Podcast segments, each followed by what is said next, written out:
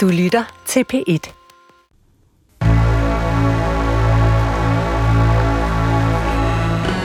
Du har ringet til Hemmeligheder på P1.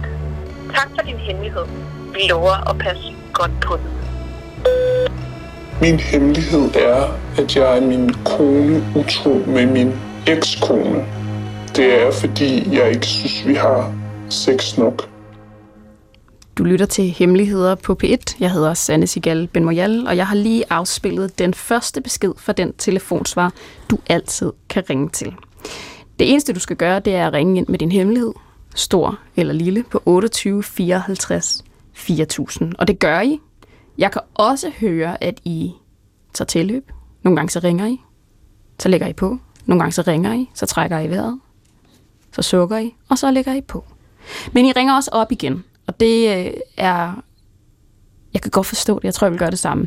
Men jeg er uendelig glad for, at I bliver ved med at ringe. Øh, tak for tilliden. Der er jo mange slags hemmeligheder, man kan have. Altså man kan have hemmeligheder sammen med nogen. Øh, man kan have hemmeligheder, der har offentlighedens interesse. Man kan have hemmeligheder for sig selv. Og det er egentlig de fleste af de hemmeligheder, vi får ind. Det er hemmeligheder, man har for sig selv. Og man kan sige, det er jo også det, der er med hemmeligheder. Det er, at mange af hemmelighederne, som man går rundt med for sig selv, behøver måske faktisk ikke være hemmeligheder. Men det kan vi se på, fordi vi har alle øh, hemmeligheder repræsenteret i det her program i dag. Og øh, jeg har jo også en gæst. Jeg har altid en gæst. Den her gæst øh, er kendt for i hvert fald at vide rigtig meget om historiske hemmeligheder. Der er, og nu kigger han lidt på, om der, der, der er historiske hemmeligheder. Han er faktisk også kendt for noget andet. Han er kendt for, nu føler jeg, at du allerede føler, at du bliver reduceret. Men du er jo også kendt for at tage nogle af dine egne hemmeligheder og vende dem på vrængen. Altså nogle ting, som andre mennesker vil synes var hemmeligheder, har du øh, stået frem med. Fuldstændig åbent. Adam Holm, du er dagens gæst. Tak for invitationen. Er det rigtigt? Ja, du har ret i uh, især det sidste. Altså, grunden til, at jeg lige rynkede på min store snude, da du sagde historiske hemmeligheder, det er, at det er ikke noget, jeg... Altså, jeg er historiker uddannelse øh, og laver historieprogram her på P1, øh, men jeg synes ikke, at jeg sådan går rundt med et katalog af historiske hemmeligheder. Men det er rigtigt, at jeg har i nogle sammenhænge blotlagt, også i øh, regi af P1, det som andre vil betragte som et no-go, hemmeligheder for eksempel, eller først og fremmest, øh, utroskab. Jeg lavede for flere år siden sammen med Albert Clement Meldal et program, der hedder Jeg er utro. Og det vagte en del anstød histopist. Så det er rigtigt, jeg, jeg, jeg kender godt til, hvad skal vi sige, genren at øh, åbne lidt op. Ja, fordi det ville jo være en hemmelighed for mange. Ja. Altså både at sige, at jeg har været utro. Nu var det jo så ikke på den måde, det var, fordi du lever i et åbent forhold, eller har levet i et åbent forhold, eller det er jo flydende, ja. kan vi sige det sådan. Men det vil jo være en hemmelighed for mange, og det er jo mange af de hemmeligheder, vi får ind i hvert fald. Præcis. Øh, du kan også høre, at den første hemmelighed, vi åbner med, det er jo en, der er sin kone utro med sin ekskone. Øh, fordi at der er for lidt sex Men efter må jeg sige noget, hans mening. Ja. Øhm, jeg var i mange år vært på Deadline på DR2, øh, i godt og vel 10 år, og på et tidspunkt fik jeg simpelthen, for at sige det på gammel jiddisch, genug, nok af at sidde i studiet som vært og lytte til eksempelvis politikere, og jeg skal skynde mig at sige som parentes, jeg har respekt for mange af de politikere, jeg har mødt, dygtige, arbejdsomme mennesker, men det var også åbenlyst i forhold til, hvad de kunne sige i telefonen nogle gange inden, at, øh, at de fortalte løgne eller halvkvæde viser, når de sad i studiet. Og på et tidspunkt tænkte jeg, det kan simpelthen ikke være rigtigt, at vores offentlige samtale, den som jeg blandt andet og alle mulige andre værter og journalister er med til at gestalte, at den er halvvejs styret af, i bedste fald, hvide løgne. Og jeg tænkte, det, det, det holder simpelthen ikke. Tænk, hvis vi en, for bare en gang lagde sandhederne på bordet, talt åbent og ærligt om det, som egentlig angår os, i stedet for at smuksere og skære til og være strategiske. Så øh, jeg sagde op, og nu lyder det som om, at jeg har offret mig på idealismens alter, men det var faktisk medvirkende til, at jeg ikke orkede at sidde i den, øh, på den plads længere. Så, så derfor optager det mig lidt, hvor, hvor ærlige vi tør være over for hinanden, velvidende, at, øh, at man skal passe lidt på. Det har jeg selv måttet sande, fordi det er ikke alt, der er egnet til nødvendigvis at blive bragt til øh, offentlighedens kendskab, eller blive bragt uden for hjemmets fire vægge. Der, der, har jeg, der har jeg dummet mig lidt i ny og næ, men, men jeg synes, det er enormt vigtigt ikke at, at være så påholdende. Tænk, hvis vi Tænk, hvis vi tog åbne lidt mere op. Det er egentlig mit, øh, mit afsæt. Men det er det, der gør dig til den hemmelige... Øh, den hemmelige. det er det, der gør dig til den øh, i virkeligheden øh, bedste hemmelighedsfertilisator øh, medvært i dag. Altså, det er, jo, det, er jo, det er jo den indstilling, vi er nødt til at have, når folk ringer ind. Jeg skal gøre mit bedste. Og i hvert fald ikke at fordømme. Fordi jeg tænker, nu har jeg også hørt flere af programmerne i serien her, det er ikke nemt. Det, er virke, det ved jeg også selv. Nej, det er ekstremt nuanceret. Ja, det er både nuanceret, men, men det er sagorasmer vanskeligt for mange at tage tilløb til at åbne op. Og du har jo også givet mig opdrag at komme med en hemmelighed på et tidspunkt. Mm-hmm. Du kommer med en hemmelighed til sidst i programmet, og der kan jeg jo også se, at nogle af de gæster, som jo altså er medievante, altså folk, der er vant til at sidde bag en mikrofon eller stå foran et kamera, selv de kan jeg se, tit begynder de at tegne op til hemmeligheden. Begynder de lige at sidde og, og krusedulle lidt rundt. Ikke? der ligger heller ikke noget papir foran mig, så jeg... Nej, det kan du ikke i dag. Det men ikke, men nej. der er noget med, at, øh, at når man lige pludselig sidder der, og der kommer... Nu har du siddet og lyttet til alle folks hemmeligheder, og man har været inde i dem. Og så skal man lige pludselig starte sin egen hemmelighed op, ikke? Fordi der er jo også det der med, hvordan starter man en hemmelighed op? Min, min hemmelighed er... Ikke? Mm. Men den tager vi til sidst. Jeg glæder mig til at se, hvordan, øh, hvordan dit ansigt falder i folder, når vi når dertil. Ja, du må Men- endelig, endelig beskrive det. meget gerne. Jeg kommer til at beskrive det levende. Den første hemmelighed, vi har igennem. Jeg plejer tit at spille en hemmelighed, og så er, er der en igennem. Men den første lytter, vi har igennem, skal selv øh, fortælle den hemmelighed. Og øh, derfor vil jeg egentlig bare byde personen velkommen til programmet. Velkommen til. Hej. Hej. Tak fordi, at du øh, ringer ind. Grunden til, at jeg siger, at jeg synes, du skal fortælle den her hemmelighed, er fordi, den er faktisk, altså den har virkelig et, et forløb, kan man sige. Ja, det er rigtigt. Så jeg synes bare, du skal fortælle den, når du, når du føler, du klar. Ja, ja, ja, men det har jeg jo forberedt mig på. Øhm, ja, min hemmelighed er meget kort fortalt, at jeg tror, at jeg har slået et andet menneske ihjel. Ja. Adam kender ikke den her hemmelighed øhm, på forhånd. Og jeg kunne se, at han reagerede lige. Eller han, han, han, han, nu lytter han, kan Ja, jeg se. jeg fik hans opmærksomhed. Det må man sige. I udtalt grad. Ja. Øh, det er jo en, en, en længere historie, som går mange år tilbage. Øh, jeg var øh, omkring 14-15 år gammel. Øh, det her det er tilbage i, i slutnullerne. Øh, jeg levede inde på Nørrebro og var ung, autonom, rendte rundt med låderjakke og sort makeup og lavede en masse ballade sammen med en masse andre unge mennesker. Og vi røg meget has og drak mange øl, og vi tog ret let på tingene øh, og levede som om der ikke var nogen dag i morgen. Og så en aften, så går jeg igennem en øh, park inde i København, øh, og pludselig så er der en mand, der tager fat i mig og prøver at voldtage mig. Øh, jeg har en kniv på mig. Der har jeg altid, fordi det er et hårdt miljø. Og min første indskudelse, det er, at jeg vender mig om, og jeg stikker den her mand i siden af kroppen.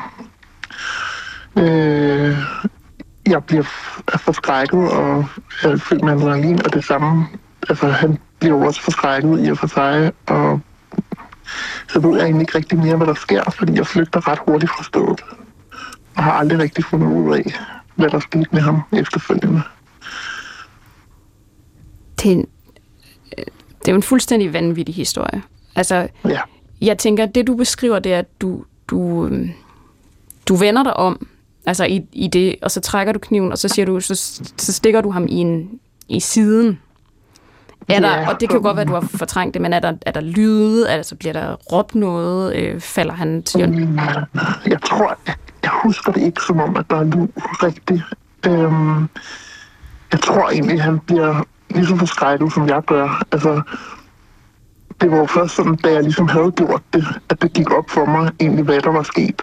Og så løb jeg derfra. Ja. Øhm, jeg husker ikke ret meget af forløbet, sådan, hverken før eller efter. Jeg kan ikke engang rigtig, altså jeg kan ikke huske, hvilken park det var, jeg har også fortrængt, hvilket årstal det var. Jeg har en idé om, hvornår det var. Men det er mange år siden, og i mange år efterfølgende, der tænkte jeg ikke rigtigt på det. Må jeg spørge, delte du det med nogen i, øh, i dit miljø? Nej, det gør jeg ikke. Så du holdt det for dig selv? Hvad Det du gør jeg. Øhm, jeg, jeg prøvede sådan at, at fortælle mig selv, at, at, at det var jo ikke sket. Det var jo bare, altså, hvis jeg ikke tænkte på det, eller ikke sagde det højt, så var det jo ikke sket. Og, hvad, altså, Og du, og du kan ikke huske, om du øh, efterfølgende sådan tjekkede aviser eller nettet for at se, om der var fundet et, Det gjorde jeg en ikke, død mand i men en det park? gjorde jeg for, for nogle år tilbage. Altså for, for måske fem år siden eller sådan noget. Der begyndte jeg at, at prøve at se, om jeg kunne leve efter det her. Øhm, men jeg har ikke kunne finde noget om det overhovedet. nu siger du, du var en Øh. del af et hårdt miljø. Altså hvis vi lige sådan skal prøve, hvad, hvad var det for et miljø? Kan du beskrive det? Jamen altså, vi var jo en masse unge mennesker, som, som ikke rigtig, øh, altså, som, som gik og fortalte, at, at vi havde det hårdt derhjemme, og det hele var noget lort. Men i virkeligheden var det jo nok os, der bare ikke kunne indordne os i det samfund, som, som Danmark ligesom er.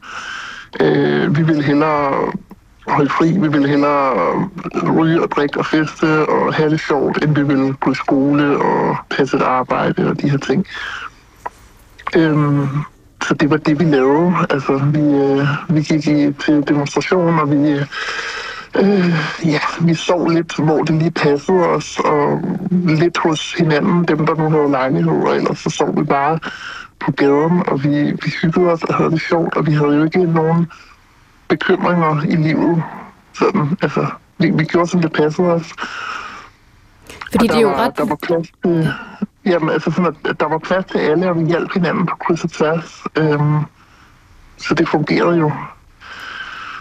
Fordi det er jo ret vildt at gå rundt med en, altså med en kniv. Øhm, og man kan sige, det farlige ved at gå rundt med en kniv er jo så også, at man kan komme til at bruge den, som du gør der. Ja. Da du så, altså, da du så ligesom har brugt den og løber ud af den park, som du så nu også måske har fortrængt, hvad er for en, så den, tror det er en meget normal reaktion på en, på en form for. Ja, ja. traumatisk situation. Du kan slet ikke huske, hvad, hvad du gør. Hvad gør du med kniven? Tager du den med hjem? Jamen, jeg havde den med. Øhm, jo, og jeg beholdt den. Det gjorde jeg. Jeg havde den i, i lang tid efterfølgende, og, og brugte den stadig. Altså, jeg brugte den ikke siden der, eller før, der, man havde den på mig, og brugte den øh, sådan, altså, som man jo bruger en kniv, øh, altså på en, en ufarlig måde, ikke? Øh, men må, må jeg spørge dig, altså i de år, der er gået, og du kan ikke huske årstallet, men, men du siger, det er nok nej, slutningen af nullerne. slut- Midt slutnullerne deromkring. Ikke? I en periode, og det har måske også med din øh, ungdom at gøre, og dit øh, tilhørsforhold i det autonome miljø, der, der fortrænger du lidt og ligger til side, og du har også i øvrigt foretaget en nødværvehandling. Det må man jo sige. Du, du er jo ikke en, en potentiel rovmorder. Øh, men hvornår begynder det at dukke op? Hvad er det, der sætter gang i en, hvad skal vi sige, selvrensagelse og en uro for, om du har øh, rent faktisk, selvom det er en nødværv, slået et andet menneske ihjel? Men det er egentlig et meget godt spørgsmål, for jeg tror lidt, det kom snigende. At de første par år, der tror jeg, at jeg skubbede det sådan helt tilbage i baghovedet og prøvede at lade være at tænke over det overhovedet. Og så øh, kom det sådan lidt frem, da jeg blev omkring 20 år, tror jeg. Øhm, hvor jeg sådan tænkte lidt over det og var sådan lidt... Altså, jeg, jeg har jo meget svært ved at sådan, altså, hvor skal jeg gøre af det her? Altså, den her hemmelighed, som det jo er. Øh, skal jeg fortælle det til nogen? Skal jeg tale med nogen om det? Er det noget, jeg skal have bearbejdet på en eller anden måde? Eller hvad skal jeg egentlig gøre? Og så kunne jeg ikke rigtig finde ud af, hvad jeg skulle gøre med den, og derfor lod jeg den bare blive om i baghovedet. Øhm, og så gik der yderligere nogle år, og så begyndte jeg at prøve at undersøge lidt omkring det. Jeg tænkte, okay, jeg er simpelthen nødt til at finde ud af, om der er sket noget, fordi det er jo noget, der bliver ved med at ligge og spøge om i baghovedet. Nu ved, jeg ikke, Øhm, sp- nu ved jeg ikke, hvilket liv du lever i dag, men vil der ligesom, har du delt det med nogen der? Altså er der nogen, du vil kunne? Jamen, det har jeg ikke, fordi det liv, jeg lever i dag, er jo så langt fra det dengang. Altså, i dag, der er jeg helt klassisk. Jeg er gift, jeg har to børn. Jeg har en mand, der har en høj stilling, og vi har et stort, fint hus, og mine børn, de går til svømning og gymnastik, og skal starte til ridning, og altså, det er... Så, så når man sådan... Altså, når jeg tænker på det her, så, så tænker jeg lidt på det som om, at det var en anden persons liv, eller det er noget, jeg har set i en film, eller et eller andet. Det ligger så, så fjernt fra den virkelighed, jeg er en del af i dag, at det er, altså, det er fuldstændig, surrealistisk. Og hvis jeg delte det med nogen i dag, så altså, jeg, jeg tvivler endda på, at de vil tro på mig. Jeg kender det det, det, det er så fjernt fra den person, jeg er i dag, at, at, det, er, at det er helt vanvittigt. Altså. Det skal vi tilbage til, hvorfor Adam kender det. Jeg skal bare lige spørge, ja. ved din kæreste eller mand det her? Nej, det gør han ikke. Øhm, han ved rigtig mange ting om mig, men lige det har jeg simpelthen ikke kunne, kunne finde en, en ordentlig måde at fortælle ham på. Der har ikke ligesom været en, en situation, hvor det her har været passende at fortælle. Øhm, men tror du ikke, han vil forstå det? Jo, det vil han måske. Altså, han kender jo lidt til det, jeg var i dengang. Han har set nogle billeder og sådan, men, men de mennesker, jeg omgås i dag, de ser jo lidt... Altså, hvis de ser et billede af mig i, i læderjakke og sort makeup fra dengang, så tænker de jo lidt, når det er bare en sjov udklædningsfest, eller sådan. Altså, det ligger så fjernt fra den virkelighed, vi er en del af i dag, at jeg jeg, jeg, jeg, jeg kan ikke finde ud af, hvordan jeg skulle fortælle det. Altså, det, men, det kan jeg, være, at jeg gør det på et tidspunkt, men det er svært. Jeg må sparke ind, altså, og det er måske lidt ja. omkostningsfrit, når man bare sidder og får den her jo dramatiske historie serveret, og så skulle prøve at, øh, selvom det ikke er en skriftestol, at finde ud af, om du skal have syndsforladelse eller ej. Altså, mit bedste bud, det er, at du har ja. nok ikke slået manden ihjel, fordi jeg tror ganske enkelt, Altså, nu skal vi regne med, det her jo ikke øh, altså New York i 80'erne. Øh, jeg, jeg er temmelig sikker på, at en død mand i en park øh, stukket ned vil have været og det foregår i København, antager jeg, øh, fordi du var en del af det autonome miljø, det ville have været skrevet ud over hustagene, fordi det er så særligt. Øh, så det, jeg, jeg tror, øh, altså nu våger det en øje, men, men jeg tror faktisk, at du kan være nogenlunde rolig i den samme. Jeg, du må jo have ramt manden, øh, og han... Øh... Altså, ja, ja, ja, det, det har jeg 100%. Og jeg er meget enig med dig, og har selv tænkt, altså nu er jeg 15 år til at tænke over det, og altså har jo tænkt alle tanker. Øhm, og jeg har jo også været ude noget med, at han har jo været, han har jo ikke haft rent i posen. Hans hensigter var jo på ingen måde okay. Selvfølgelig. Så om han er flyttet fra stedet og ligesom har haft, altså ja, om han på en eller anden måde har sat sig selv i en situation, hvor at hvis han ikke er her mere, altså kunne det være selvforskyldt eller en, altså en eller anden grund, eller om han øh, har hilet sig selv, eller om han har taget på, på sygehuset og fundet på en eller anden historie. Altså, det er jo det er virkelig svært for mig at vide, og jeg har jo tænkt alle tanker, og jeg, jeg kender jo ikke sandheden. Nej. Har du også tænkt øhm, den tanke til enden, hvor, eller det tror jeg, du har nu, nu det antager jeg, du har, men nu spørger jeg alligevel. Har du også tænkt den mm. tanke til enden, hvor han faktisk dør af det her? Ja, Jamen det har jeg jo, og som, som Adam jo også siger, at det havde jo nok stået på forsiden af, af en eller anden avis, hvis der var blevet fundet en død mand i en park, og der bare havde været en efterlysning og så videre og så videre. Så jeg, jeg antager jo ikke, at, at han er død der. Øhm, men, men jeg ved jo faktisk ingenting, altså, og har ikke kunne finde noget som helst om det nogen steder, og jeg har let mange gange, og, og mange sider, og lavet alle former for, altså for Google-søgninger, jeg overhovedet kunne komme i tanke om. Hvor tit tænker du på det her? Altså, hvor tit tænker du på det? Tænker du på det hver dag? Gang om ugen? Altså, vi, siden jeg har skrevet ind til jer, har det jo fyldt rigtig meget. Øhm, men ellers så er det jo noget, jeg har tænkt på. Øhm, altså, i perioder har det fyldt mere end, end andet. Men det er jo sådan en ting, der ligger altså det er blevet en, en del af mig på en eller anden måde. Altså jeg, jeg tænkte slet ikke på det som en hemmelighed til at starte med, da jeg begyndte at høre mm. jeres program. Øhm, Hvad fik dig så til at ringe ind? Jamen, det var jo det, at jeg, jeg har jo hørt jeres program øh, i noget tid, og jeg har sådan tænkt nogle gange, når du for eksempel har sagt, at øh, alle mennesker har 13 hemmeligheder, og sådan har jeg tænkt lidt over, hvad for nogle hemmeligheder kunne jeg have?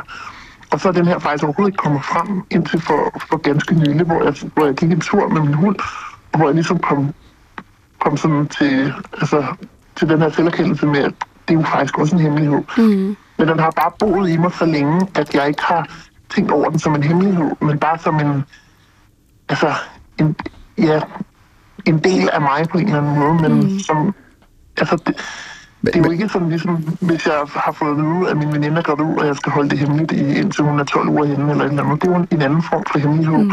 Det er blevet en forlængelse af dig. Må, må jeg spørge dig? Altså, ja, nu, nu beskriver du et, et øh, det tillader mig at sige, et, et jævnt hen borgerligt liv. Altså ordnede ja, rammer. Det må du gerne. I er ikke skatteunddrager, I har hund og børn, der går til fritidsakt, sunde fritidsaktiviteter, og din mand ja, ja. har en ledende stilling, og du er meget, øh, kan man høre, øh, velformuleret.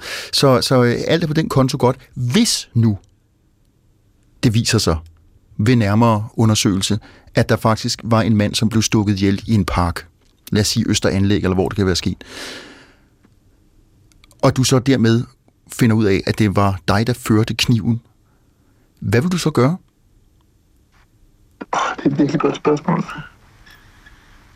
Det ved jeg ikke. Øhm, altså, det er, jo, det er sådan en ting, jeg også lægger lidt væk igen. Fordi jeg, det, det spørgsmål har jeg jo også selv tænkt.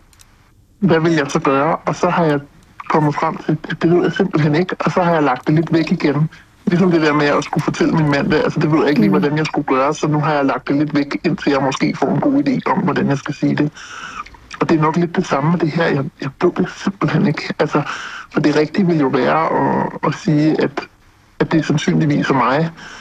Øhm, men det går jo også rigtig meget ud over det liv, jeg har nu. Det går Præcis. rigtig meget ud over mine børn, det går ud over min mand, øh, det går ud over vores liv. Øhm, derudover så ved jeg ikke, sådan, der er jo noget forældelsesfrist i Danmark, det er der så ikke, når det kommer lige til den her form for forbrydelse. Øhm, men derudover er jeg ret sikker på, at jeg ikke var fyldt 15 endnu, og så er der også nogle andre regler, øhm, hvis jeg kun har været 14 år gammel. Øhm, Hold da op, du er... Lidt... Undskyld, men det, ja, det var en detalje, jeg, jeg havde overset. Ja. ja, men jeg var meget ung. Altså, øhm, jeg, jeg tror, det er fordi, man tænker, du har godt nok også været en del af et hårdt miljø, hvis du har gået rundt med kniv som 14-årig, ikke? Mm. Det er jo ikke, nu siger jeg, det er ikke normalt, men det er jo men sådan, ja, det sådan er var, ikke normalt. Sådan var punkmiljøet, det, og der er også nogle miljø. Ja. Ja, det, det var det jo dengang. Øh, nu ved jeg jo slet ikke, hvordan det er derinde i dag, men dengang var det jo normalt for mig, og det var normalt for mine venner og min omgangskreds. Mm. Så for os var det jo almindeligt. Jeg gjorde det øh, også, hvis det er nogen trøst. Øh, ja, men, øh, men det er jo alle slags mennesker, der kan have, have haft sådan en fortid, ikke? Så, her også. Og den del af ja. fortid er jeg ikke sådan flov eller noget over. Altså, det er en del af, at, altså, det er en del af mit liv og en del af min fortid, og det har formet mig og gjort mig til den, jeg er i dag.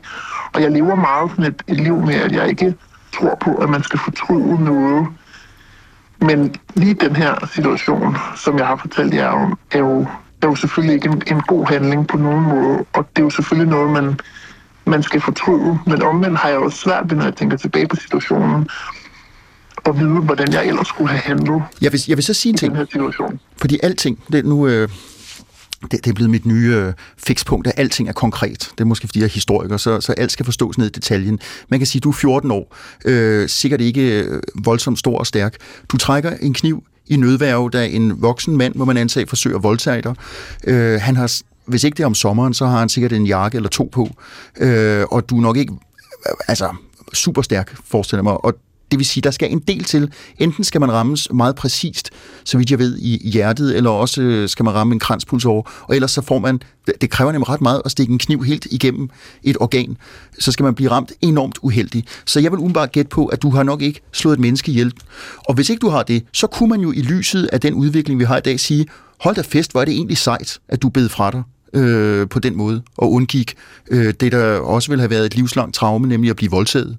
Øh, så du ved, hvis du får, hvis du får sikkerhed for, at vedkommende ikke er død, hvad jeg umiddelbart vil tvivle på, så kunne du måske i virkeligheden øh, ranke ryggen en lille smule og sige, I did it. Det kunne være, at man skulle prøve at gå den vej. Altså undersøge det helt til bunds, når man ville kunne faktisk tilgive sig selv i tilfælde af, at der ikke er en mand, der er død i en park. Altså så vil man måske kunne, jeg kunne undersøge det til bunds. Jamen, men, ja, lige præcis. Og det er jeg også helt glad for, den måde, du siger det på, Adam. Og det, at jeg ikke har talt med nogen om det, har også gjort, at jeg jo ikke har kunnet få andres synspunkter før i dag. Øhm, og må jeg her afslutnings... Sorry. Må jeg afslutningsvis spørge, fordi netop lige til det der, ja. kunne man forestille sig, at du spillede det her for din kæreste? Øh, ja, det kunne da være, at det var, var måden i hvert fald at få en anden form for reaktion på. Føles det mere eller mindre farligt, efter du har fortalt det her? Øh, lidt mindre, tror jeg. Jeg fik lidt nogle synspunkter, som jeg ikke sådan havde tænkt over. Altså, jeg har jo været, været meget sortseerske med det, men, men den måde, som, når vi går helt ned i de, de tekniske detaljer, som Adam han gjorde, så kan jeg jo godt se, at, at der måske ikke er sket den helt store katastrofe, som jeg troede. Eller som jeg i hvert fald har haft mistanke om i de sidste mange år. Virkelig frygtet, ja. Øhm, så det kunne da godt være, at man skulle prøve at i hvert fald bare høre den her udsendelse sammen med ham og, og se, hvad, ja, hvordan hans reaktion vil være. Hvis du gør det, vil du så ikke mm. skrive en opfølgning til os? Jo, det vil jeg godt. Og tusind, tusind tak, fordi du var med. Velkommen. Ja, tak for din medvirken. Velkommen. Adam, du øh, noget at sige, det kender jeg godt på et tidspunkt. Ja, det er faktisk ikke engang den hemmelighed, jeg er med i dag, okay. men øh, jeg var i Australien. Det er en del af den hemmelighed, jeg skal fortælle senere, okay. i 89, og der skete lidt af hvert. Øh, og jeg var sammen på et tidspunkt med nogle britiske fyre oppe i den stat, der hedder Queensland, hvor vi øh, festede og havde det sjovt. Og øh, jeg var på et tidspunkt sendt, jeg var rookie, yngste mand, og øh, den eneste, som ikke var englænder, så de sendte mig afsted for at hente nogle pizzaer. Der var, øh, vi var ved en bar, hvor der var en temmelig anmæsende mand, en svejser, som øh, havde lagt an på en af pigerne, som, øh, eller en pige, som en af englænderne, John fra Liverpool, var meget optaget af. Og da jeg kom tilbage efter, som jeg husker det, en rumtid, så så jeg John og hans ven Chris, de var begge to fra Liverpool, stå nede ved stranden. Øh, barn her, det kan jo, har jeg jo ikke forklaret, øh, lå i en lille kystby, der hedder Early Beach, hvis eneste attraktion var en lang strand, og så var der nogle bar. Og der stod de bøjet over, øh, det jeg kunne se var en mand, som de øh, henholdsvis slog og sparkede på, og så kom de op, og så sagde de, eller med, we just fucking did him. Øh, så de bankede ham svejseren, og jeg, var, jeg kommer ikke fra et voldsmiljø overhovedet. Så spiste vi pizzaer, øh, var inde og hoppede rundt. Og som jeg husker det, øh, så fløj vi ud af sengen, da en om morgenen, eller formiddag, eller hvad det var, sagde, at vi skulle bare væk, for der var fundet en død mand på stranden, eller en livløs mand på stranden. Og vi var i, sammen i bil og ræsede ret langt, det er jo et enormt land, ned til en by, der hedder Brisbane, som ligger i en helt anden stat, og skiltes der øh, for alle vinde. Og øh, jeg troede meget længe, at de, øh, de to fyre der havde slået ham ihjel, og vi andre var øh, øh på en måde medskyldige. Altså det har jeg troet i adskillige mange år. Øh, og da jeg langt om længe kom tilbage til Danmark i 90, øh, fortalte jeg det, hvis jeg husker rigtigt, til mine forældre. Og ellers har jeg i øvrigt egentlig holdt lidt på det. Så, så, jeg troede, så det er ikke hemmeligheden? Nej, det er faktisk ikke hemmeligheden. Øh, men, øh, men du kan genkende Men så, så har jeg siden fået undersøgt, øh, faktisk ved nogle dygtige journalisters hjælp, at der er ikke fundet en død mand i Early Beach. Så de har nok ikke begået et mord, men det troede vi. Alle fem, vi er ræset afsted. Øh, og jeg har endda i, øh, i en anden podcast-sammenhæng optrådt med det her, så, så nogen større hemmelighed er det heller ikke. Så bare for også at sige til vores lytter, der ringede, at det var derfor, jeg talte om det konkrete, at når man virkelig går ned og altså nærmest går arkeologisk til værks, så kan det vise sig, at der er en anden virkelighed end den, man har forestillet sig. Øh, hvilket selv gav mig en ro, og jeg synes også kunne fornemme på lytteren, at, øh, at der var måske nogle detaljer, som, som hun har været sig for at gå ind i, som nok måske kan afvise, at hun har dræbt en mand. Men det er jo også fordi, at frygt, som er det, vores lytter lider af, er irrationelt. Præcis. Altså man, man tænker irrationelle tanker, og man tænker øh, angsttanker, og de er jo sjældent sådan konkrete eller logiske. Altså de, de ligger jo et helt andet sted i hjernen. Lad os lade den ligge, og lad os tage en hemmelighed mere. Min hemmelighed er, at jeg virkelig hader, hader, hader min svigerfamilie. Jeg er dansk. Jeg er gift med en tyrkisk muslim, som jeg elsker alt på jorden. Men jeg kan ikke fordrage hans familie på nogen måde. Og jeg vil ønske, at de ikke var en del af vores liv på nogen måde. Og ja, det er nok bare det. Jeg kan ikke fordrage overhovedet. Tak, fordi jeg må sige det højt. Så det er en af de sjove hemmeligheder, fordi den, man kan høre, den er lavet på farten. Ja, det er Og man har ringet, og man har været sådan, nu siger jeg lige noget. Det er det en hemmelighed. kan ikke rigtig sige det til nogen. Og så kan man høre, det er som om, der er på, vi er på vej til en forklaring af, hvorfor. Men det er der faktisk ikke. Det er bare, at jeg hader dem. Ja. Jeg kan ikke fordrage dem, og jeg hader dem. Og jeg kan ikke fordrage dem, og hader dem. Altså det der med, når man tror, man skal forklare noget. Ja, og vi kan sidde her og gisne, fordi man kan godt fornemme, der kan være et, et kulturelt spørgsmål. Ja, det bliver i hvert fald nævnt. Og vi kan også regne ud, at, at hun er jo ikke hverken øh, anti-muslim eller anti-tyrker, Nej. når hun er meget forelsket og gift med, med en. Men, men, så der kan være noget med en kulturel klemme, og så er der jo selvfølgelig, øh, det oplever vi, øh, jeg ved, at du gift, Sanne, det er jeg også, øh, så det vil sige, vi har også svigerfamilier. Så vi ved jo godt, at det der med at komme ind i en, i en ramme, som er i udgangspunktet noget anderledes end ens egen, samtidig med, at når man nu har forelsket sig i den her families afkom, så skal man på en anden måde vise meget god vilje. Øh, det er vel ligesom. Ja. en del af kontrakten. Og det kan være vanskeligt. Øh, ja. Altså, jeg, Du kommer også ind i en, en ramme, som, som er etableret. Altså din egen familie er jo et... Øh, det er jo flydende, altså det er organisk. Du har jo været, du har på mange måder selv været med til at etablere den. Altså Ja. dynamikken. Her der kommer du ind i en fuldstændig etableret dynamik, som du er nødt til at finde en eller anden plads i. Ikke? og hvor det kulturelt kan spille en rolle. Altså, jeg skynder mig at sige, jeg ved ikke engang, om min kone lytter med, men altså, Gud, er du jo også gift med en øh, nordmand. med en nordmand. Jeg er gift med en tysker. Lige præcis. Og, og, det, og, og en tysker og en nordmand er jo øh, trods alt kulturelt, sprogligt, historisk noget tættere på en, en dansk sammenhæng. Men, Ikke desto, lige præcis.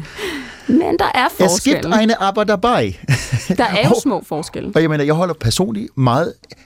Jeg skulle måske tilføje, jeg har lært at holde meget, især min svigerfar, øh, som øh, de første par år, nu har jeg været sammen med min kone i 18 år, øh, synes var meget vanskelig. Jeg synes, han var øh, en indstavelsesmand, og jeg forbandt det med noget i min lidt hjemmestrikkede antropologi, noget meget norsk. Stolt, stoisk nordmand. Ikke rigtig sige for meget. Jeg, jeg, jeg kommer fra et, et snakkende hjem, og man gestikulerer osv. Og jeg tænker, hold kæft, man, hvor er det tungt. Indtil på et eller andet tidspunkt, tilvænding og, og noget med lige pludselig bare at, at komme i vinkel. Og nu holder jeg utrolig meget af mine svigerforældre, øh, men, men der har været en tilvænding. Jeg ved jo ikke om, om vores lytter, eller øh, hende, der har ringet ind, øh, det fremgår ikke, hvor længe hun har været sammen med sin mand, og, øh, Det fremgår ikke, om de har børn. Det kan jo nogle gange gøre det bedre eller værre. og, hvor konflikten præcis er. Men, men det er, det er altså barske ord, ikke? Jo, og så er der jo noget med, som jeg synes er ret smukt ved den her hemmelighed. Det er jo bare det der med, at jeg bare lige sige det. altså? Nu, nu skal jeg bare lige sige det et sted. Altså, hvor det ikke har nogen konsekvenser. Ja. Ja. Altså det der med, at hun ringer ind til en telefonsvarer, som jo ikke næste gang, vi ser hende, siger, hvordan går det så? Nej, nej, nu siger jeg det bare. Det er Nej, fuldstændig og- omkost, Og det er, jo- det er omkostningsfrit. voldsomt interessant, fordi kan hun, altså, hvis vi lige havde fået to minutter til, altså kan hun have snakken med sin mand, kan hun sige, sød skat, ja, du ved, jeg elsker dig over alt på jorden, men jeg har det meget stramt. Nej, jeg kan bare sige sådan noget mere. Jeg kan ikke fordrage din familie. Jeg ville ønske, det ikke var en del af det her. Ja. ja. Og så tænker jeg umiddelbart, og og det kan godt være, at det er min egen fordom, men, men mig bekendt, så er der øh, nogle lidt andre, hvad skal vi sige, familieværdier, øh, for eksempel hos mange fra Tyrkiet, det kan være tyrker eller kurder, hvor, hvor, hvor familien er en tættere enhed, øh, Ja. og, og kræver, at man er noget mere sammen. Så på den måde kan det jo, hvad skal vi sige, øh, det kan være, der kommer enormt meget benzin på det bål, hvis man nu ikke kan fordrage sin svigerfamilie. Altså, da jeg havde det stramt med især min svigerfar, var jeg dog hjulpet af, at vi så dem to til tre gange om året. Det var til at overkomme. Øhm, Men der er jo forskel på også sådan, altså nu har jeg jo, øh, er jo også velsignet med to kulturer på min egen side, og den, øh, den, den jødiske del af familien sætter sig jo også på mig på en helt anden måde. Ikke? Præcis. Altså det er slet ikke det samme, øh, den samme familieopfattelse. Altså det er, jeg sætter mig på dig, ja. du skal spise min mad, ellers elsker du mig ikke. Og når du ikke Og har spist en portion, eller to portioner... slet ikke. Nej, præcis. Altså, så, så der er jo ligesom, der er jo på den måde en, en helt anden, måske en helt anden klanforståelse, en helt anden familieforståelse, og, en, og at du, du skal udvise et større engagement, Præcis. Men Sand, hvis og man, det kan være hårdt jo. med, med alle de her ubekendte for os, Ja. hvis man skulle komme med et råd, Så er det, at det bliver i længden hårdere at have dem, end øh, det gør at på en eller anden måde finde en vej til forsoning. Altså på en eller anden måde, man kan være i det på, og der tror jeg, man må sige den gode gamle regel. Du kan ikke ændre på nogen, men du kan ændre måden, du er sammen med dem på. ja, Og det må jo nok være det eneste farbare råd, fordi det tager så meget energi at hæde. Og, og, og, og jeg forstår det godt. Altså, jeg, det er slet ikke nogen fordømmelse. Jeg forstår det. Jeg forstår alt, hvad der er blevet sagt i den hemmelighed. Men det er bare for at sige, at den energi, den, den, den er drænende. ja, Drænende. det er den. Jeg elsker jo ikke, når I ringer på farten. Altså, det er altså noget af det bedste, jeg ved. Var, var det en toglyd? Ja, det lød lidt som et S-tog eller sådan noget, ikke? sådan, ja. Den der bum, bum, bum, bum, bum, ikke? Beep, Sådan opfatter det også. Og det, det holder jeg meget af, fordi det betyder, at det her det er et program, der er på farten. Lad os tage en hemmelighed mere. Min hemmelighed er, at jeg for et par år siden var på en legeplads sammen med min skole på sådan noget naturløse. Øhm, og så står jeg med en af mine venner, og vi skal... Jeg skal så på toilettet, og han går så ind på toilettet ved siden af, og jeg giver så, hvor der står en mand med et, ja, jeg tror det var et børnehavebarn. Og han går så ind på toilettet, øhm, og låser døren, og så hører jeg nogle lyde, der ikke burde være der, når man går ind med det her børnehavebarn. Øhm, ja, og det nærer mig stadig, at jeg aldrig gik hen til børnehaven og sagde, hvad jeg havde hørt, fordi jeg har svært ved at leve med, at jeg måske har hørt et lille barn blive misbrugt. Så ja, Ja, det er en af de tunge. Åh. Også fordi normalt vil vi jo sige, man må aldrig ringe ind med hemmeligheder om andre. Men det her, det er jo en hemmelighed, som nærer, Jo, jo. som æder op faktisk, kan man sige, den person, der har ringet ind. Altså, det er jo den persons hemmelighed, ikke? Altså, at, at med skammen og, og ansvaret, man ikke tog, ikke? Altså, ansvaret, man ikke tog, og skammen over det ansvar, man følte, man skulle have taget, ikke? Og igen, altså, vi ved jo ikke noget. Altså, der er ikke nogen af os, der har været på den legeplads. Vi har ikke hørt noget. Vi ved det ikke. Nej. Men, men, men uvidsheden. Men det er nok ikke tænkeligt, at sanserne bedrager en. For hun siger det jo meget fint. Jeg hørte lyde, som ikke skulle være der. Men ellers ville hun også have glemt det. Lige præcis. Og det der med, når man ved, at man har set noget, som man egentlig jo, altså man er jo forpligtet på at, Oh, Og- og den, reagere, den her, ja, vi er begge nu mine sønner store, men uanset hvad. Altså, der er næsten ikke noget, der kan gøre mig mere forpint. Og jeg tror, det er en følelse, jeg deler med mange, selvfølgelig især forældre, men også. Altså, misbrug af folk, som slet ikke har nogen mulighed for at tage til genmæle eller værve for sig, er, øh, altså, det, det, det er tæt på kvalm. Det er kvalmende. det er kvalmende. Det, det, det gør simpelthen ondt. Mm. Så jeg, jeg forstår øh, lytterens øh, meget dybe dilemma, for ikke at sige øh, pinsel. Øj. Og det er selvfølgelig nemt at sige, men altså, sådan vil jeg og du, er jeg meget sikker på, og langt de fleste lyttere som voksne reagerer. Nu fremgår det jo, at, at hun har været skolebarn, så det er måske vanskeligere at føle helt, hvad, hvad man skal gøre, hvad der er ret og vrang. det er også noget med, hvornår føler du dig som en autoritet. Altså, hvornår Ja, føler præcis. du selv, du kan gå over og, og, og sige noget, ikke? Øh, Den her, den her gør ondt. Ja, den gør rigtig ondt. Den gør, det, nogle af af hemmelighederne plejer at sige, at de sidder lige i solar plexus. Ikke? Ja. Og det er en af de her, der sidder for Også fordi den er uløselig jo. Altså det er jo det der med, så kunne man jo, nu er det jo et stykke tid siden, og kunne man prøve at opsøge, og kunne man vide, men det kan man ikke, fordi hvad var det for en børnehave? Og, øh, og det, er jo, det er jo for sent, ikke? Ja, og vi ved naturligvis, at der er et antal børn, ulykkeligvis, som bliver ja. misbrugt, som bliver udsat for besudlinger på forskellige måder, øh, men men det, det, er jo ingen, det er jo ingen trøst, det er blot en, en konstatering af, at det sker. Øh, det er en pinefuld tanke at have overhørt det.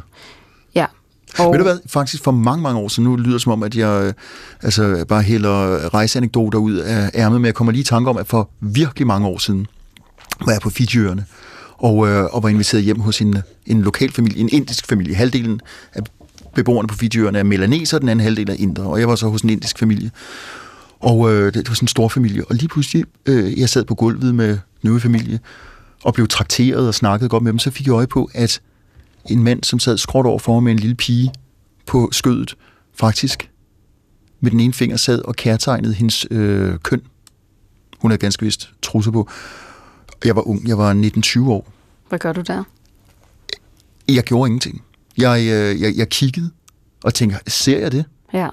Så i Ja. virkeligheden, så- det slår mig Ja, lige. øh, Ja, jeg den den det? historie Ja. havde faktisk fuldstændig... Øh, jeg har ikke fortrængt den, fordi den, den ligger der. Altså, vi kan jo nogenlunde huske vores livsbilleder, men, men når jeg nu hører den her historie, tænker jeg bare, at jeg som muligvis ældre end lytteren ikke gjorde noget. ja. Jeg gjorde heller ikke noget. Og det er ud af sådan en, først sådan en, gud ser jeg, hvad jeg ser. Jeg blev meget forvirret. Hvad skal man gøre? Ja.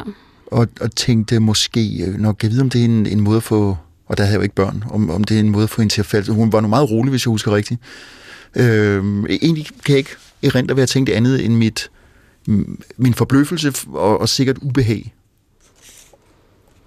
Ja.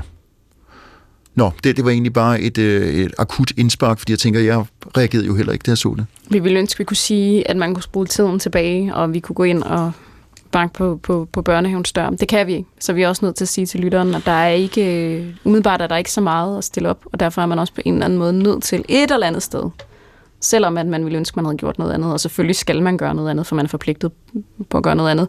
Så er man også nødt til at tilgive sig selv. Ja, og så man kan sige, at det er jo, det er jo dannende forhåbentlig for ja, senere det er det. handlinger. Ja. Jeg tror også, at hvis man føler, at man har stået i den her situation, og jo har været magtesløs, og især magtesløs efterfølgende, så tror jeg, at næste gang man oplever noget, så, øh, så har man lært øh, at reagere med det samme.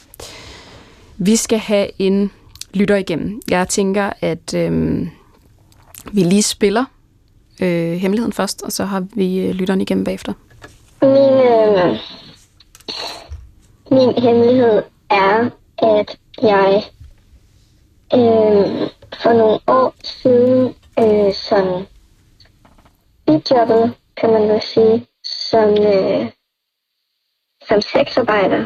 Og øh, jeg har en veninde, som, øh, som ved det, som så har fulgt mig i det hele vejen, men ellers er der overhovedet ikke en eneste i mit liv, der ved det. Heller ikke min kæreste. Og, øh, og jeg tror egentlig, han ville være øh, ligeglad. Jeg er ret sikker på, at han ville være ligeglad. Øh, så jeg ved egentlig ikke, hvorfor jeg ikke har sagt det, men... Øh, mit jeg ved ikke, altså det er ikke fordi, jeg skammer mig over det eller noget, men øh, det største problem med hemmeligheden, det er, at, øh, at jeg har sådan en forfatterdrøm inde i maven, kunne man sige, og er meget tæt på at have noget, der kunne være færdigt, og som jeg kunne sende til et forlag. Men men, men, men jeg tør ikke, fordi, fordi jeg er øh, fordi jeg er bange for, at det bliver succesfuldt, og at det her så kommer ud. Fordi, fordi det er jo, hvis man siger, det er den største forfatterdrøm, at noget bliver så succesfuldt, og man kommer i fjernsynet og avisen og alting, øh, sådan at man kan leve af det. Og øh,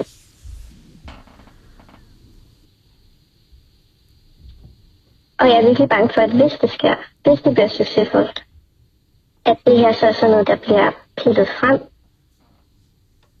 Øh, ja, og jeg synes set, altså jeg skammer mig ikke over det, eller noget. Øh, og jeg er egentlig også ligeglade. altså de folk, der ikke kan, øh, de folk, der ikke kan håndtere, det er en del af mit liv. Skal måske slet ikke være i mit liv. Men, men problemet er, at min kærestes forældre er ret religiøse. Eller det er, det er, det er meget af hans familie. Og, øh, og de vil simpelthen ikke tage det pænt, det er jeg sikker på. Øh, og jeg kan ligesom forestille mig alt det halvøje. Velkommen til programmet. Hej, mange tak. Jeg tænker, hele den del af at være sexarbejder, lyder det jo egentlig til, at du er fuldstændig afklaret med for så vidt. Ja. ja. Øh, man kan sige, at din kæreste ved det jo selvfølgelig så ikke, så på den måde kan man jo sige, at det er et benspænd i forhold til den her forfatterdrøm. Er det rigtigt forstået? Ja, det er det lidt. Der er i hvert fald nogle trin inden. Der er ligesom nogle mennesker, jeg gerne selv vil sige til det først, hvis det potentielt bare blive, blive øh, spredt ud i æderen, eller hvad man skal sige. Mm-hmm. Så man kan sige, øhm, det er jo alligevel en hemmelighed. Ja. Øh, og du vil måske egentlig ønske, det kunne forblive en hemmelighed, ikke? Altså, hvis, hvis du gerne vil være forfatter. Ja. Men hvis du selv er afklaret med det, kan du så ikke bare sige det?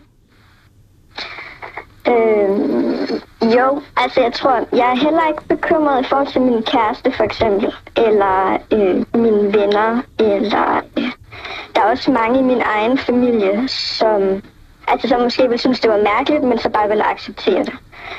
Men, men jeg kan jo bare, øh, altså jeg kan bare for eksempel se på i Facebook-kommentarer og sådan noget, at det er som om, at det sekund, man nærmer sig en eller anden form for sexarbejde, så ryger mm. hele ens øh, kredibilitet på mm. en eller anden måde. Ja, det er stigmatiserende.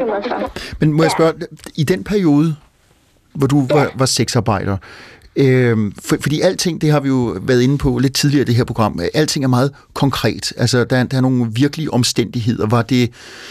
Øh, altså, du må jo kunne redegøre for, hvorfor du tog det valg, øh, eller følte dig presset til det. Jeg, jeg kender jo ikke omstændighederne, som man jo efterfølgende for, fordi vi, vi, er jo, vi er jo lidt ligesom Laura, altså vi, vi har mange ham, øh, vi har tidligere liv, om man så må sige, vi, vi er mange eksistenser øh, i det ene liv, vi har. Så hvis du redegør for, jamen der var en periode, hvor jeg af de her de grunde var sexarbejder, må ikke de fleste øh, muligvis ikke dine religiøse svigerforældre, men ellers vil kunne sige, ja, selvfølgelig, det forstår vi, vi har alle sammen øh, hvad skal vi sige, nogle riser i lakken, hvis man skal mm. se det som sådan. Og bruge det aktivt mm. i virkeligheden. Ja. Øh, jo, altså det er jo også sådan, jeg håber, det er. Og det er også den fornemmelse, jeg har af de fleste mennesker, jeg kender. Men altså, jeg tror, det er fordi, det handler om, at jeg ikke har kontrollen over det. Hmm. Øh, jeg har tænkt meget over, hvad det egentlig er, jeg er bange for. Og så kom jeg øh, altså faktisk lige før til at tænke på, at øh, for et år siden eller noget, så jeg en mand i en park. Jeg var i en park med min kæreste, og så var der en mand, øh, der sad ligesom på en bænk ved siden af os med, hvad ud fra hans kone. Og hun havde ryggen til mig, og han kiggede på mig, altså virkelig meget. Og så først så tænkte jeg, hold kæft, hvor er en underlig, hvorfor gjorde han? Og jeg havde lyst til sådan at sige noget, der gør mig opmærksom på det, at det var ikke fedt det der. Indtil det gik op for mig, da jeg gik hjem, hvorfor han kiggede på mig. Det var fordi, han kunne genkende mig. Jeg kunne ligesom, jeg havde også set ham mm. i det der miljø. Og så tænkte jeg, hold kæft, hvor er det ubehageligt, han havde hele magten der. Han kunne bare have råbt det ud i den park. Ja. Og jeg tror, det er det, det handler om. Ikke selv at have magten. Ja, det er et kontroltab. Ja. Men, men den bog, det manuskript, du har skrevet, handler det om, om i virkeligheden, altså er, er det, er det um, autofiktivt, eller en, en selvbiografi måske ligefrem? Øh, nej, overhovedet ikke. Altså, jeg, jeg tror også, det er øh, benspændet der i forhold til mit forfatterskab, er, at jeg skriver til børn, og jeg, altså, og der, det er som om, at øh, hvad skal man sige, andre børnebogsforfattere har jo også for eksempel haft sex med folk, de ikke kender. Eller sådan. Men, men det er som om, at man skal ligesom have en ekstra stor...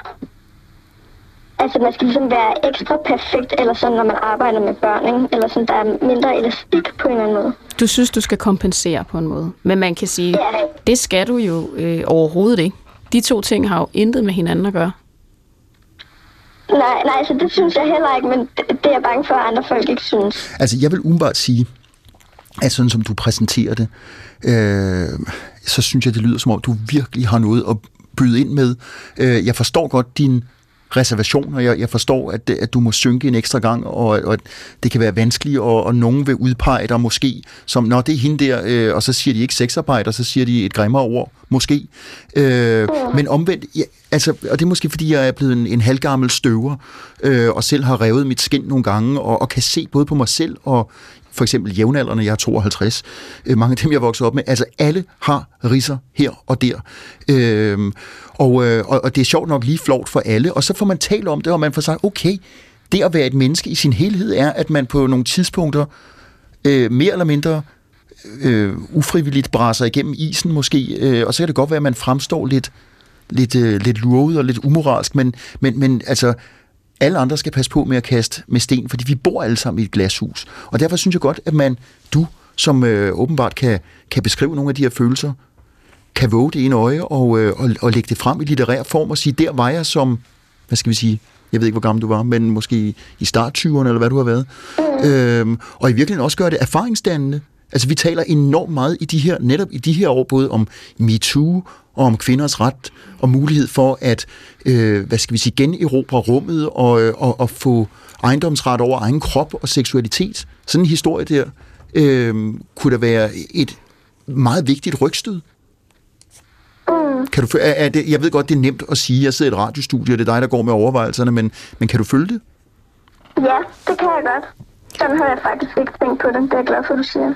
Og så tror jeg faktisk også, at hele den afsløringsdel, som jo også er en stor del af at rende rundt med en hemmelighed, altså den der følelse af kontroltab, når hemmeligheden bliver afsløret, det er slet ikke sikkert, den gør. Nej. Altså, hvilken børnebogsforfatter skulle man sådan, gud, har hun egentlig været sexarbejder? Altså, jeg mener, nogle gange så er det også den, den paranoia, der føler med at have en hemmelighed. Altså, hvorfor, det er slet ikke, nu siger jeg, det er slet ikke relevant. Altså, og hvis det er relevant, så skal du bare, øh, så skal du bare, altså nu siger jeg bare i citationstegn, så skal du eje den. Af samme årsager, Ja. som Adam siger. Ja.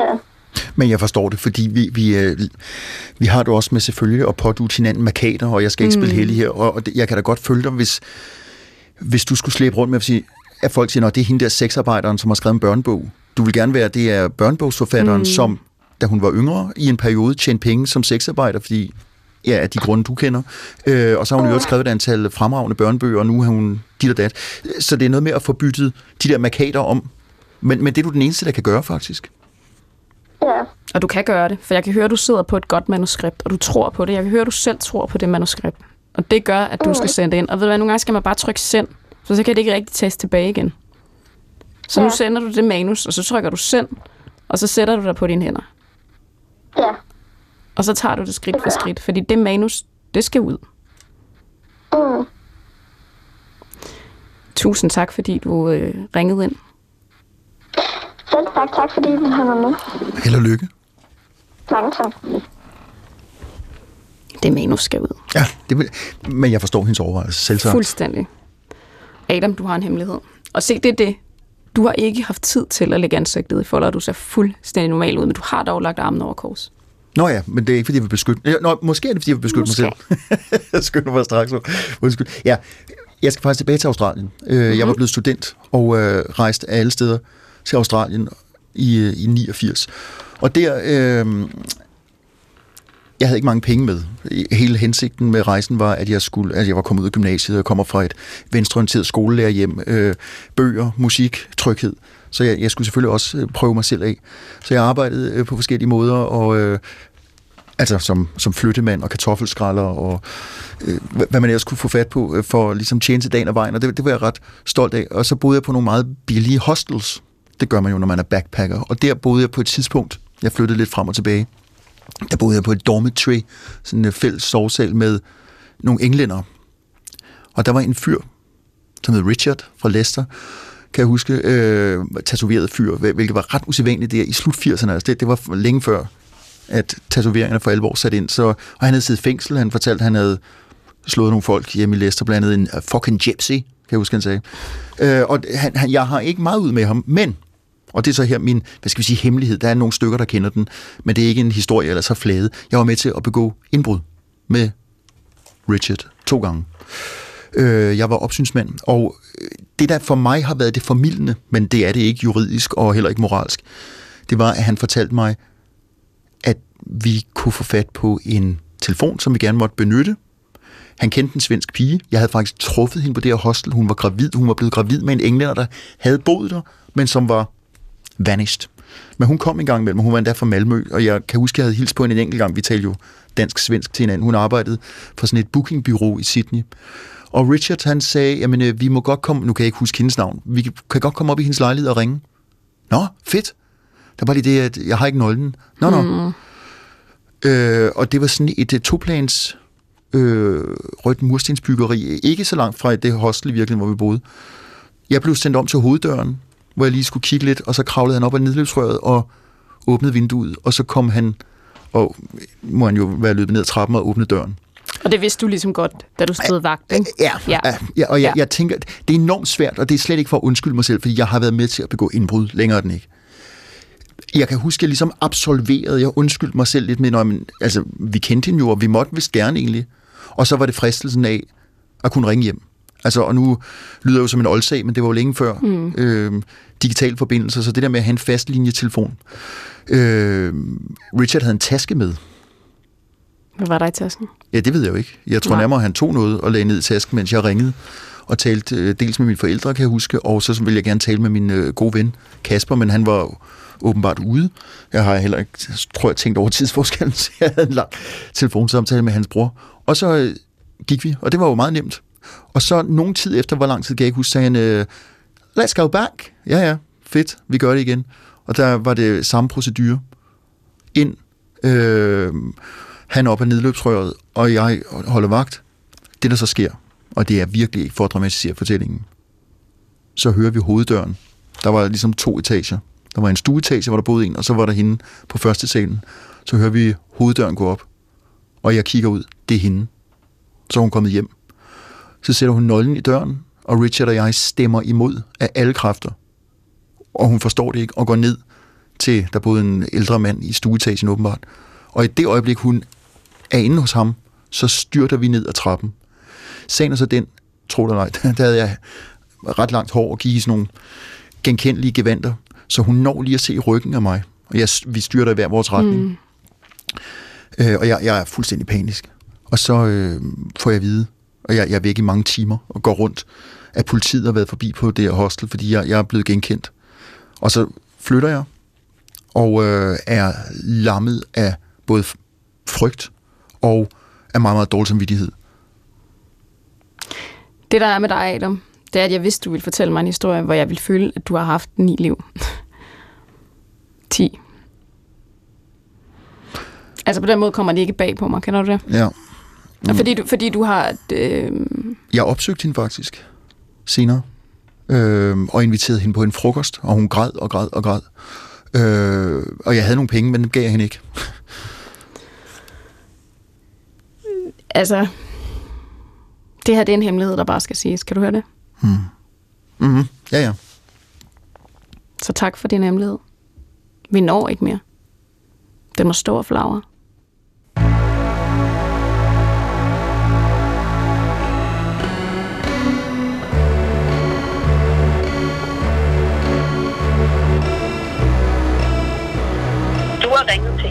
Hemmeligheder på P1. Tak for din hemmelighed. Vi lover at passe godt på den.